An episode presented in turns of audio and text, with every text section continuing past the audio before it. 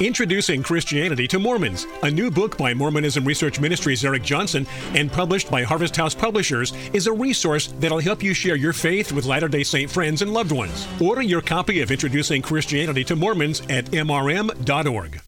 Viewpoint on Mormonism, the program that examines the teachings of the Church of Jesus Christ of Latter day Saints from a biblical perspective. Viewpoint on Mormonism is sponsored by Mormonism Research Ministry. Since 1979, Mormonism Research Ministry has been dedicated to equipping the body of Christ with answers regarding the Christian faith in a manner that expresses gentleness and respect.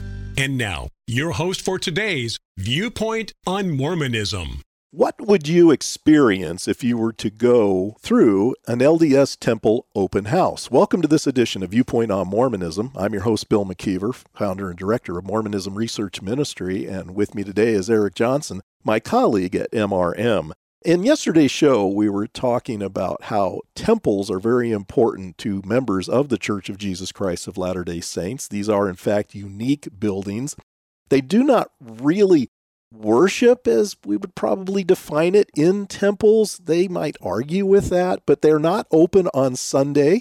They are a place where people go to learn and to learn not only secret handshakes called tokens that they think are going to be necessary when angelic sentinels block their way towards their celestial exaltation, but they also have to learn key words. And these passwords, if you will. And I know Latter day Saints might get offended for me using a word like that, but I don't know how to describe it because they will be asked certain things after they die if they hope to get into the celestial kingdom.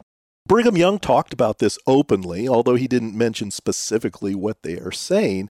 But they are very special buildings to Latter day Saints. And as we were talking about yesterday, some Christians wonder if I have an opportunity to go through one of these buildings while it's open briefly to the public, should I take advantage of that? And as I mentioned, I think you probably should.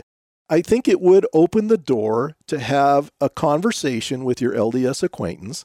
It will allow you to ask some questions about some of the things you saw, some of the things you didn't see, even. Of course, you might not know what are the things that you didn't see. Uh, but still, I think it would be conducive to a conversation on this. But don't expect a Latter day Saint to give you a lot of details as to what they do specifically in those buildings. I think you're going to find what makes it so attractive. This building is beautiful, it's well done, uh, workmanship is at its finest. Uh, as you walk through, you could be praying. Uh, I oftentimes will pray. I love to pray in the celestial room. And oftentimes they'll let you stay there for three or four minutes and just be quiet while I'm praying the entire time because I know that there are going to be many people here who are looking for a spiritual experience, and I'm just asking for mercy from God for the people that will be in that room. But do yourself a favor, notice things on the walls because there are a lot of paintings and other things that are found on the wall. And I always like to ask uh, church groups when they go through, what do they think they're going to find more of? Uh, portraits of Joseph Smith or portraits of Jesus? About 90% of the time, they will all say Joseph Smith. Smith. Actually, it's about eight to one Jesus. For every one of Joseph Smith, there are going to be eight portraits of Jesus doing different things. I think that shocks a lot of people because they think the whole religion is certainly built on Joseph Smith. Certainly, they're going to portray that. But this is a church that is claiming Jesus as their Savior. And whether they replace those paintings later or not, I am not sure. But when you go through as a Christian, you go, wow, look at all of these portraits of Jesus, and the name of Jesus is in the church's name. I think maybe this is a Christian denomination, so to speak. Well, that would be a false impression, but I think that's purposely being done. That's an interesting thing to think about, Eric, because I, I, recall back in 1993 when we had our outreach at the San Diego Temple, I do remember pictures of Joseph Smith, paintings of Joseph Smith. But there were quite a few pictures of Jesus. They were usually the the pictures that we've seen on LDS websites and in the visitor centers and things like that. But they do want to emphasize, especially in recent years, their belief in Jesus. Now, of course, that opens a whole conversation there. Explain to me who your Jesus is. What does he do for you? Tell me about him. Is he the same Jesus that the New Testament talks about, or is the similarity maybe in the name that they share and maybe some historical events because there's much more to the theology of Jesus that I think needs to be taken into account when we talk with Latter day Saints. Okay, we're going through the temple. Recently, I went through the Saratoga Springs Temple. Now, it's interesting, the Saratoga Springs is a part of Utah. When I moved here, that was all vacant lot. There was nothing out there but a few scattered houses. And now this place is just built up like crazy. And you need to understand that the church loves to build in places where residents are going to be built all the way around. And I know for a fact that the land that is given for the temple is donated by the builder.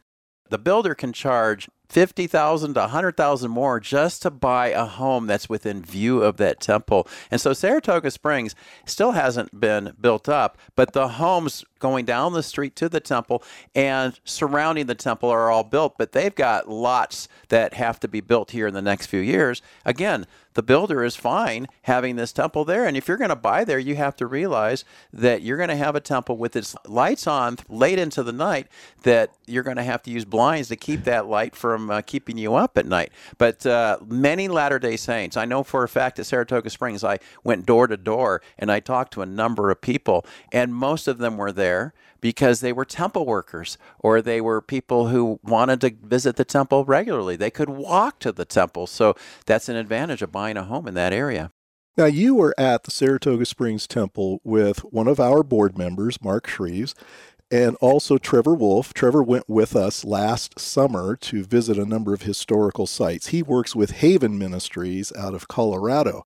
And you were positioned where people had to drive past you and you had a sign that we use, this sacredorsecret.com, which, as you mentioned yesterday, is an expression that we hear a lot because Latter day Saints insist that their ceremony or what they do inside those buildings is not secret, it's sacred. And you, you correctly said it's both. Certainly, the ceremony is sacred to Latter day Saints, but it's also secret as well because they're not allowed to talk about some of the things that they do inside this building you had some great conversations with people, and we want to talk about that a little bit later on. But I want to talk about what a person can experience if they go through one of these open houses. First thing they're going to do is be ushered into a main room to wait to go into a side room to be able to watch a video. And that video tells you a little bit about what's going to go on. The it's a general video that they use at all temples, but they will insert some pictures from that current temple that you are going to be walking through. And they're going to tell you a little bit about some of the rooms you'll visit. Now, I went there for the purpose of showing three of our young interns at the church where I attend. We have summer interns come from a, a Bible college in Oregon, and I get the honor of educating them on the LDS culture that we face living here in Utah. And since that temple was open, I thought it would be a good opportunity to talk to them about it by letting them experience it as well. And so you're right. We went into this big room and there were a number of LDS families. Now, I purposely I don't dress up. I don't dress extremely casual. I'm not going to wear, for instance, silkscreen shirts that have Christian messages on that. I'm not going to do that, but I, I, do dress fairly well. But I'm I want to be noticed as not being one of them. Hopefully, someone will come up to me, maybe because of the way I'm dressed.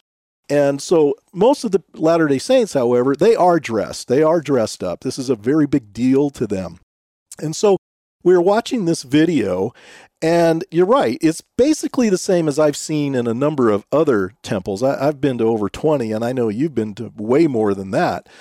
And there's one section in it, though, that always bothers me. And they've had this in this video ever since I can recall going to the Rexburg Temple many years ago. That was the first time I saw it. And this is a clip of Mormon Apostle Jeffrey R. Holland talking about what heaven would be like or would not be like if he was not to be with his family. And you have to remember, folks, temples are all about joining the families together in the hereafter. You can't even be joined to your family unless you have gone through the temple endowment ceremony and married for time and eternity. So there's a lot of requirements in order for a Latter day Saint to have that uh, take place in their hereafter. But what does he say, and why was I so offended when I first heard this? And I'm still offended when I hear Jeffrey Holland say this. It's a it's a short little clip, but what does he say in that clip? And he gave this probably 15, 17 years ago, so it's a while back. It's a much younger Jeffrey Holland. He says, I don't know how to speak about heaven in the traditional, lovely, paradisiacal beauty that we speak of heaven. I wouldn't know how to speak of heaven without my wife my children. It would, it would not be heaven for me. That bothers me. Now, I know most Latter day Saints sitting in the room probably would be thinking, oh, he just is such a family man. He loves his wife, he loves his kids. I'm not taken away from that. I love my wife, I love my kids. There would be nothing I would like more than to know that all my family is in heaven. But I don't think that would be what my heaven is all about. As much as I would like to see them there, and I believe they will be because they all are believers. But Jeffrey Holland is talking about something very different than what we would be talking about. When you ask most Christians, what is it you're looking forward to after you die? Most evangelicals are going to be quick to say, I want to be with my Savior. I want to be with the one who gave his life for my sins because there's a love relationship there that cannot be denied.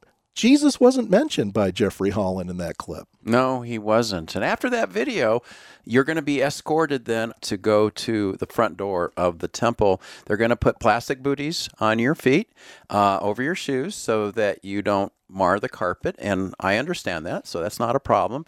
And then you walk in, and the first thing you're going to see is a temple recommend desk where people will show their temple recommends to be able to be admitted into the temple. And the next place you're going to go on every single temple is you're going to go to the baptismal font where baptisms for the dead take place. It looks like a jacuzzi on the back of 12 oxen, supposedly what was being done in the New Testament time. And well, then, we should. Yeah, well, well, let me talk about that for a minute, Eric, because if Latter day Saints believe that there was a font similar to this in the temple, in Herod's temple during the time of Christ, they're mistaken because that font, though it is described in the Old Testament, was destroyed by the Chaldeans when Jerusalem was sacked. Because we read in Second Kings in the last chapter how the Chaldeans had actually broken that edifice into pieces and carried the bronze off to Babylon. So there wasn't even an edifice like that for much of Jewish history. They replaced it later in Zerubbabel's temple with a laver. And though Latter day Saints are led to believe that this is where you are baptized on behalf of your dead, that font was not used for anything like that in Solomon's temple. It was for the ceremonial washing of the officiating priest. They didn't have baptisms for the dead in the temple, either in the Old or the New Testament. So, if Latter day Saints are assuming that this is a restoration of the way it was done anciently during the time of Christ, they are very mistaken because that just did not happen. But there's a lot of aspects about the temple endowment ceremony that are not historical. They go back to Joseph Smith and what he introduces. It's not something that early Christians practice during the time of Christ or even after the time of Christ. Thank you for listening. If you would like more information regarding Mormonism Research Ministry, we encourage you to visit our website at www.mrm.org, where you can request our free newsletter, Mormonism Researched. We hope you will join us again as we look at another viewpoint on Mormonism.